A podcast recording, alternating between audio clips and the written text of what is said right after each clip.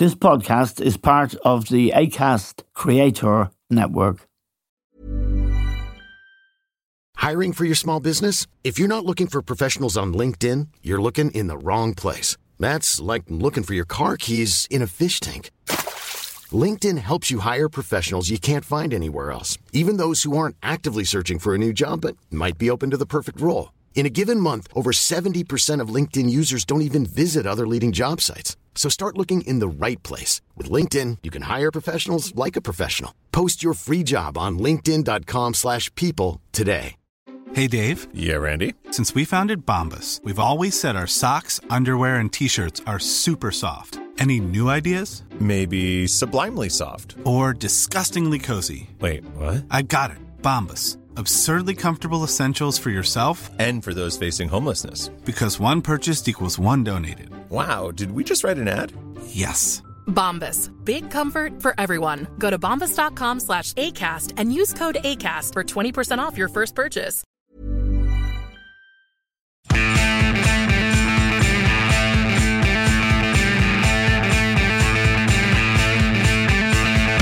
Hello and welcome to The Stand with Eamon Dunphy. Now, what Cannes is for filmmakers and Davos is for billionaires, Jackson Hole in Wyoming in the United States of America is for economists. All the best economists in the world, or many of them, gather every year in Jackson Hole, which is in Wyoming, and the keynote speech is made by Jerome Powell, who is chair of the Federal Reserve in the United States. And in fact, we are recording this at 12 o'clock on Friday. Mr. Powell will stand up to speak in two hours' time in the United States to discuss what he might say and indeed the importance of it. It's a pleasure to welcome Chris Johns, one of our most popular contributors.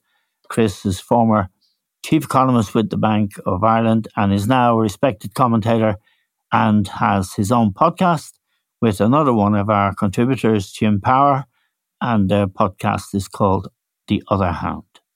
Chris, thank you very much for joining us. How significant will Jerome Powell's speech be today? The word coming out of Jackson Hole is that, unlike last year, there won't be any really big news that will shake the world.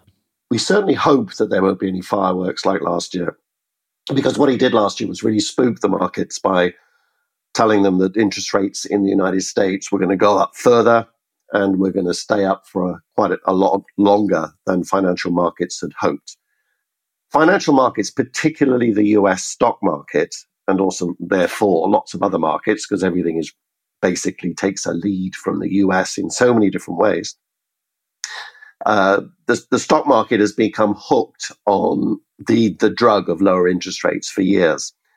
One of the many tasks, uh, one of the many things complicating the task of the world's central bankers, particularly Mr. Powell, has been that in order to cure the uh, inflation problem that has afflicted all of us, he has to wean stock markets and other financial markets off this opiate of low interest rates. It's been an incredibly difficult task. It's not over yet. And last year, as I say, he disappointed the markets by telling them that they've got to get off this drug, basically. Markets, like all addicts, don't want to. Uh, so some success has been achieved over the course of the last year, more success than anybody would have thought at the time, because the interest rates now are north of 5% in the United States. They've gone from basically zero to that in less than two years. And he hasn't caused a major financial accident. The addict hasn't experienced withdrawal symptoms of a serious nature. There's been the odd wobble. You might remember earlier on this year, we had a mini banking crisis in the United States with a couple of banks that the Federal Reserve authorities had to uh, stage something of a rescue.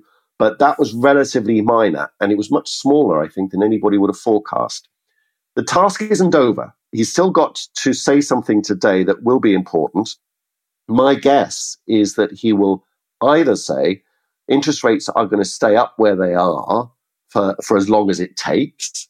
That was a phrase coined by our own Mario Draghi when he was in charge of the European Central Bank a few years ago, when he was talking about what he had to do to save the world from uh, the financial crisis.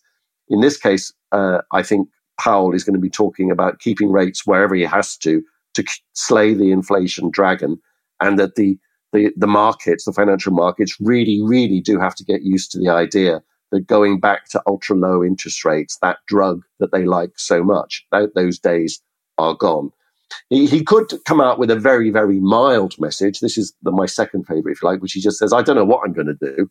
I'm just going to watch the data on the US economy in general and inflation in particular, and let that data tell me what I have to do with interest rates. That would be a very mild message. And I, and I think that it's less likely than him giving a fairly tough, message about rates staying up for longer, similar to last year, but nowhere near as harsh as last year. So my guess, I guess it's a hope as much as a guess, uh, is that it, it won't have the market impact of last year, but it will still be terribly significant because it will tell everybody, not just in the United States, but everybody in Europe as well, that if anybody is betting their financial future, be it a company with its borrowings or a mortgage holder with their borrowings for their house, if anybody's thinking we're going back to where we were a few years ago of next to nothing on interest rate costs, forget about it.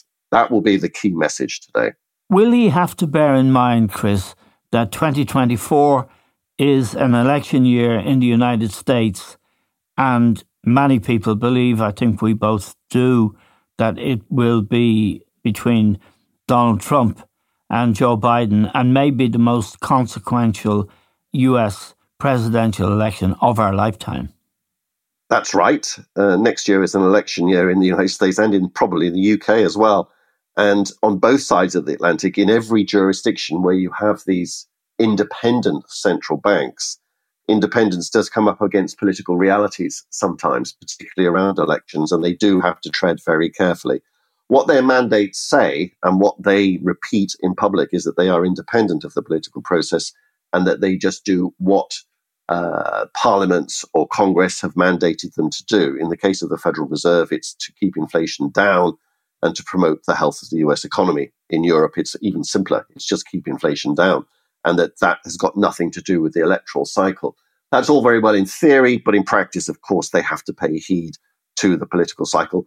Well, if they do something that Congress doesn't like, Congress always comes out looking for um, a scapegoat or somebody to blame or somebody to haul up in front of one of their many congressional inquiries. This time it's even more serious than that because there is always a question mark with somebody like Donald Trump or Donald Trump in particular about what he would actually do to the Federal Reserve with regard to its independence if they do something prior to his, let's say, election that he doesn't like, that somehow damages him. Um, it's the, the Federal Reserve, any central bank's independence uh, or status of any kind is in the gift of the people in power. And um, it isn't necessarily a given that they will always maintain their current status. So whether it's consciously or subconsciously, they have to pay attention to politics. So I, I think that they Powell will certainly never admit to it, but he has to tread a very careful path politically as well as economically next year. How relevant to Europe and to Ireland, should we say, is the American economic situation at any given moment? How much does America matter, not just to us, but to the Chinese, to everybody in terms of being the richest country in the world, such a large country, and such an influential country? It matters a lot. It doesn't matter for everything. So, for example, if you were a stock market investor, you'd be very, very interested in the day to day gyrations of things in the United States. You'd be very interested in what Mr. Powell has to say at Jackson Hole. Every stock market is linked to every other stock market. So, independently of whatever the European economy is doing, even if you've got no investments in the United States, but if you've got a pension fund, you almost certainly do, because it's nearly 60% of the world's equity market. But even if your investments are only in Irish equities, they are linked. They are correlated with what happens in the United States. If the United States stock market is doing very well, then your stock market's going to do very well, and vice versa. That is a, a reasonable rule of thumb. Your job might depend on what is going on in the United States. You actually might work if you are in Ireland for an American company, yes. and and there you, you have very direct linkages there. Um, your job, you may not work for an American company, but you may work for a company that exports to the United States. Yes. You may work for a company that imports from the United States. And so there are all sorts of linkages.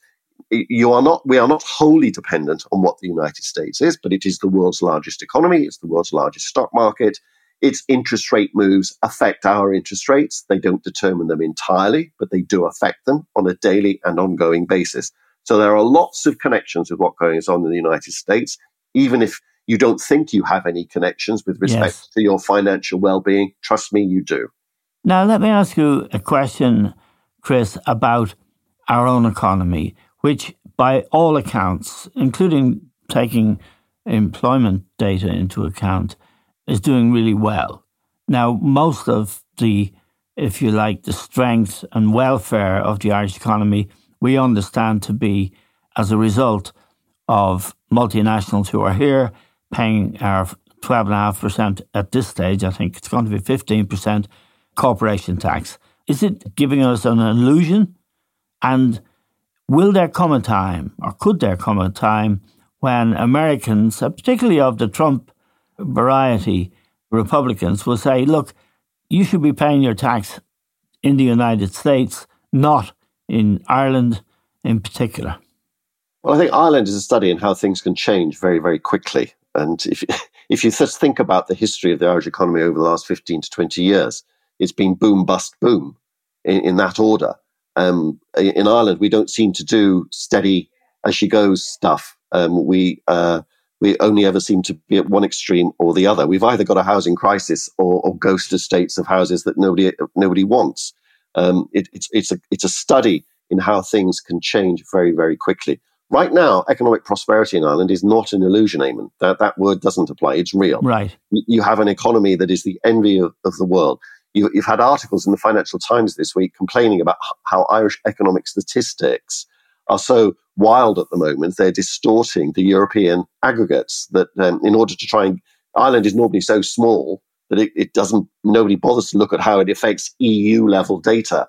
But because of the, various ways that um, things are measured and what is actually happening in Ireland, because the numbers are real, it's affecting uh, the, the the analysis of whether or not Europe is in recession at the moment, for example.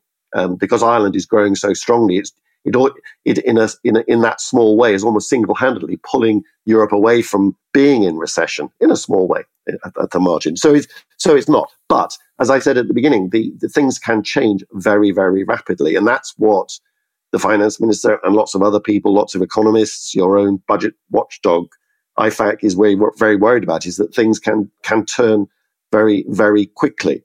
I think it's the case that because of that rise in the corporation tax rate to 15% over the next while, uh, actually the, the, possibility of your tax revenues going up is as strong as them, them going down. The other thing that uh, Joe Biden is doing that um, Donald Trump may or may not continue, and this is the really interesting thing about America's economic policies, not just their interest rate policies, but Biden's fiscal policies. So the two arms of macroeconomic policy are really fascinating and really important for Ireland is that you've got Jerome Powell on the one hand with all his monetary stuff, his interest rate things that he's been talking about this week, and you've got Joe Biden's fiscal policies, which have been equally consequential for us and the rest of the world as Jerome Powell's interest rates. We talk about the interest rate side of things in the United States much more than we talk about the fiscal side. What, what is the fiscal side? The spending and taxation policies of the of the federal right. governments. So um, the only thing that Trump ever did was do, do a few tax cuts and put a few tariffs on China.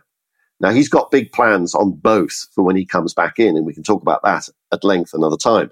But one of the really fascinating things that nobody has made nearly enough of is what uh, um, Joe Biden did uh, when he took over, which is that he took Trump's rhetoric and um, uh, really built on it from a policy point of view. And he's, he's done the America First thing. And so the Inflation Reduction Act, the curiously named IRA Act, uh, the CHIPS Act, he's put through huge spending bills, which are often misnamed. And what they are, are essentially attempts at to bring jobs back to the United States, uh, to uh, try and uh, head off the technological and political and strategic threat that they see represented by China. Remember, Trump talked incessantly about the Chinese threat. None of the tariffs that Trump put on China, do you remember those during yes. the Trump era? We talked about a trade war with China and how dreadful it was that Trump was putting tariffs on Chinese exports to the United States. Biden hasn't rescinded any of them. Right. And if anything, they, they are likely to be extended rather than rather than rescinded. And so Biden is trying to uh, head off the Chinese strategic threat from both a political and an economic perspective, and with the happy side effect that he hopes that will bring jobs back to the United States. Um, if you don't bring jobs back to the United States, the second best solution for Joe Biden is that you do something called friend shoring, is that you put your factories and your uh, uh, plants and, and, and your offices in countries that are deemed uh, essentially not to be China and not to be friends with China and to be friends with the United States. And guess what country in the world probably stands out more than any other as uh, already a huge recipient of American corporate investment Us? and is therefore, yeah, you, you stand, you, if, if this continues, which I suspect, I mean, that Trump will have lots of negative consequences for all of us. But one of the positive things is that I suspect he will build on Biden's uh, policies towards bringing stuff back to the United States. He'll do lots of negative things as well. But the, in this regard, I think Ireland could be a big benefit. So, yes, there are lots of threats. There are lots of ways in which your current prosperity, which is absolutely real, could be threatened by Trump or any one of another, another series of events. But there are lots of ways in which you could imagine it continuing, actually. So I think we need to be balanced about this. Mother's Day is around the corner. Find the perfect gift for the mom in your life with a stunning piece of jewelry from Blue Nile. From timeless pearls to dazzling gemstones, Blue Nile has something she'll adore. Need it fast? Most items can ship overnight. Plus, enjoy guaranteed free shipping and returns. Don't miss our special Mother's Day deals. Save big on the season's most beautiful trends. For a limited time, get up to 50% off by going to BlueNile.com. That's BlueNile.com. Quality sleep is essential. That's why the Sleep Number Smart Bed is designed for your ever evolving sleep needs. Need a bed that's firmer or softer on either side? Helps you sleep at a comfortable temperature? Sleep Number Smart Beds let you individualize your comfort so you sleep better together. JD Power ranks Sleep Number number 1 in customer satisfaction with mattresses purchased in-store. And now, save 50% on the Sleep Number limited edition Smart Bed for a limited time. For JD Power 2023 award information, visit jdpower.com/awards. Only at a Sleep Number store or sleepnumber.com. One size fits all seems like a good idea for clothes until you try them on. Same goes for healthcare. That's why United Healthcare offers flexible, budget-friendly coverage for medical, vision, dental, and more. Learn more at uh1.com. Hey, Dave. Yeah, Randy. Since we founded Bombas, we've always said our socks, underwear, and t shirts are super soft. Any new ideas? Maybe sublimely soft. Or disgustingly cozy? Wait, what? I got it. Bombas. Absurdly comfortable essentials for yourself And for those facing homelessness. because one purchased equals one donated. Wow, did we just write an ad? Yes. Bombas. Big comfort for everyone. Go to bombas.com slash ACAST and use code ACAST for 20% off your first purchase. Let me ask you about the, the UK, Chris. There was a headline in the Daily Express this week which referenced prosperity coming to Britain despite Brexit. And the word Brexit was used because I think the Daily Express is probably the last thing or publication that believes Brexit was good for the British economy or wants to believe that. How does all of this affect the UK? Let me tell you a story about the British press that's fresh off the presses, if you like, today. The Daily Telegraph today is running a story. You know the Daily Telegraph, I do you? indeed. Yeah, we all do. He's running a story with the headline Middle Class Vegetables Disappear from Waitrose Shelves. Now, if you can tell me what, if you can tell me what a middle class vegetable is, I, I, you're a better man than me. But, I know middle- a few of them, but go on anyway. yes, I know them as people, not necessarily that they're edible. Um, and and of course the, the the wags on the internet and Twitter and all the rest of it of saying, well, you know, the Daily Telegraph is is for re- uh, Daily Express readers who think they have half a brain. Um, Yeah. but the, the the the Brexit consequences are things like half empty shelves because um, one of the things that happened this week is that uh, I think for the fifth or the sixth time, the UK government delayed the introduction of checks on imports coming into Dover and all the other ports. And we, we, since Brexit now has happened in reality, everything that Britain exports to Europe is checked um, uh, going into Europe. That's, Yes. the, that's that's what happens. That was a direct consequence of Brexit, because they, uh, in the first instance, were not ready. Then they didn't know how to get Dover ready because it's too small as the major number one port. It's not the only port, of course, but it is the number one. Um, famously described by Dominic Raab as, as being a bit of a surprise that it was the, the main port of entry for, for uh, imports from the European Union. Um, there isn't the space in Dover to put all the checks in place, the infrastructure necessary for the checks, and the, the, get even getting around that if they could, because you have to checks involve companies going through costly bureaucratic processes. It puts prices of imports up. So guess what? They've delayed it again. So at the moment, you have this bizarre situation that Britain has every single one of its exports to Europe checked. Every single import coming from Europe into the UK is not. So it's just another example of the way Brexit has failed, a Brexit consequence that we haven't lived up to. The idea that uh, Bre- Brexit is somehow going to, to, to lead to prosperity is at variance with every single fact. I've just told you one.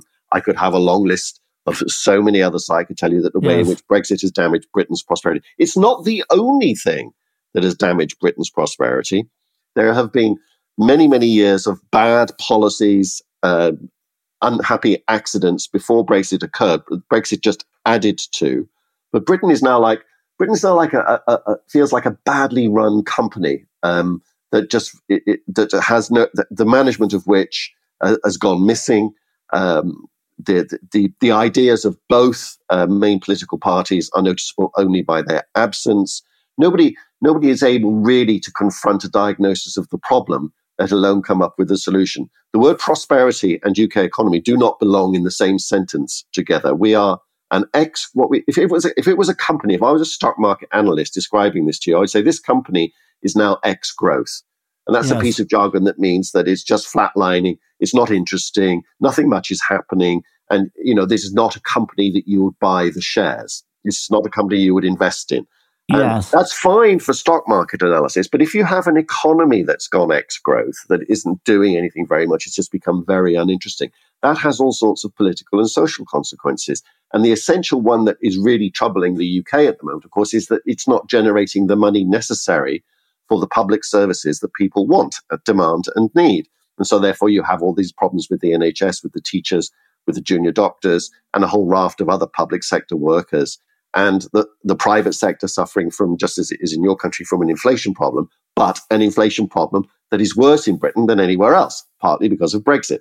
So just, the Daily Express is, is waging this increasingly lonely campaign yes. to promote the very illusory benefits of Brexit. You asked me if Ireland's prosperity was illusory, and I said no.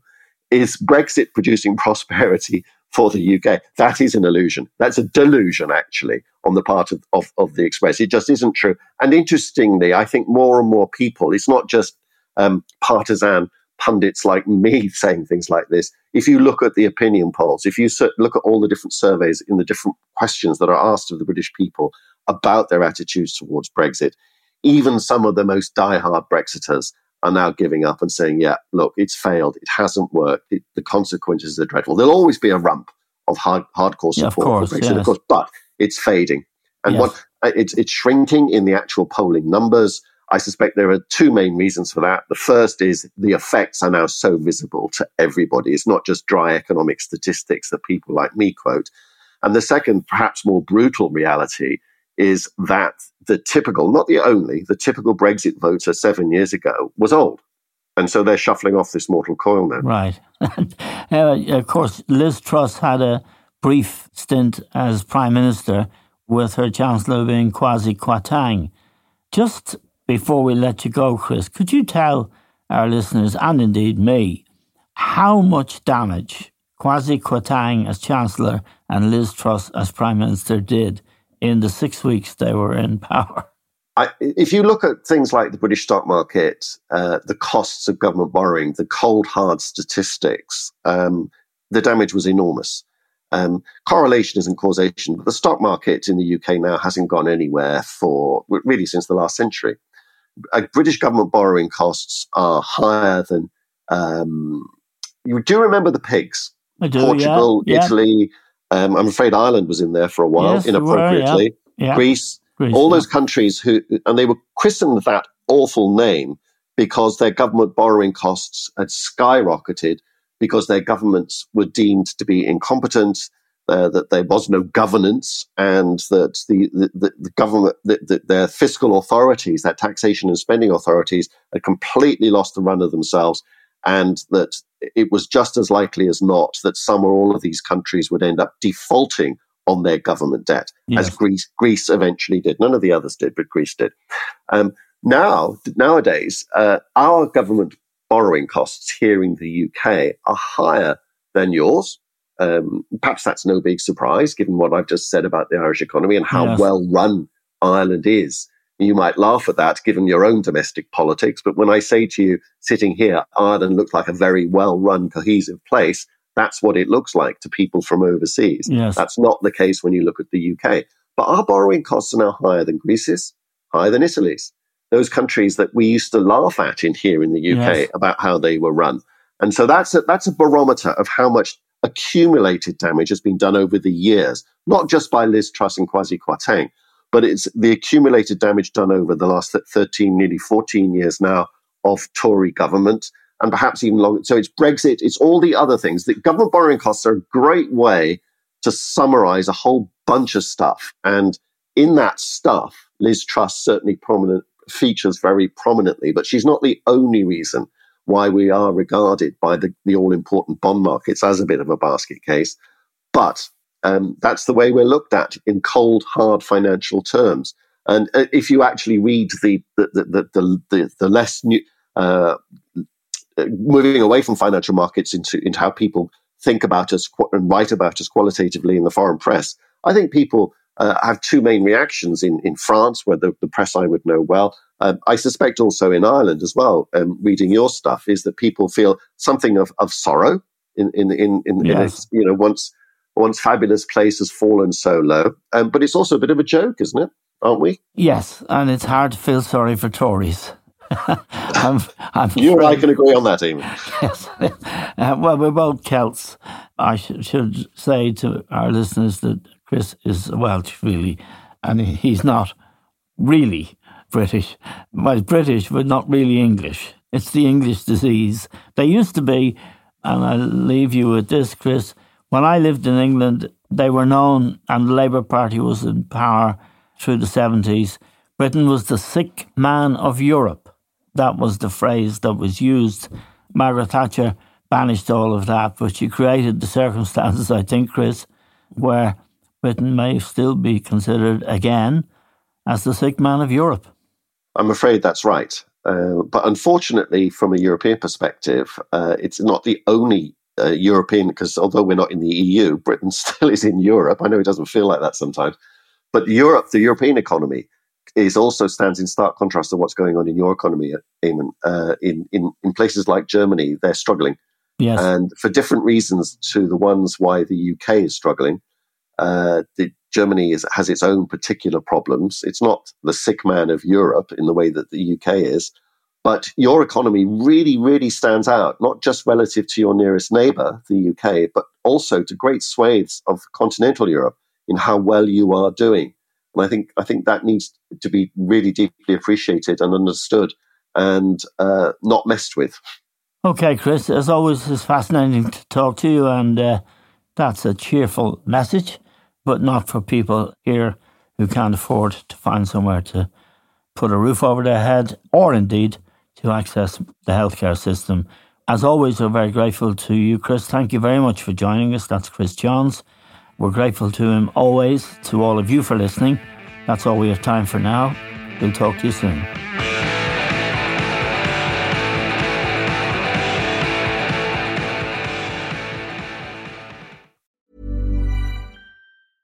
Even when we're on a budget, we still deserve nice things. Quince is a place to scoop up stunning high end goods for 50 to 80% less than similar brands. They have buttery soft cashmere sweaters starting at $50, luxurious Italian leather bags, and so much more. Plus, Quince only works with factories that use safe, ethical, and responsible manufacturing. Get the high-end goods you'll love without the high price tag with Quince. Go to quince.com/style for free shipping and 365-day returns.